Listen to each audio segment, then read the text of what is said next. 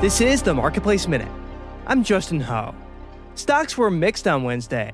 The Dow and the S and P rose more than a tenth of a percent, but the Nasdaq fell three-tenths percent. Members of the Federal Reserve's Open Market Committee think it will not be appropriate for them to cut interest rates until they're more confident that inflation is moving in the right direction. That's according to minutes from the committee's latest meeting.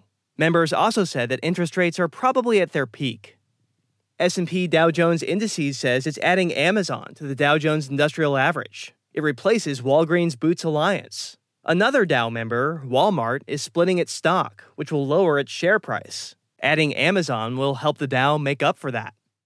And bank economists surveyed by the American Bankers Association say lenders will be cautious about issuing credit this year. But those concerns will ease once interest rates start to fall. I'm Justin Ho with the Marketplace Minute.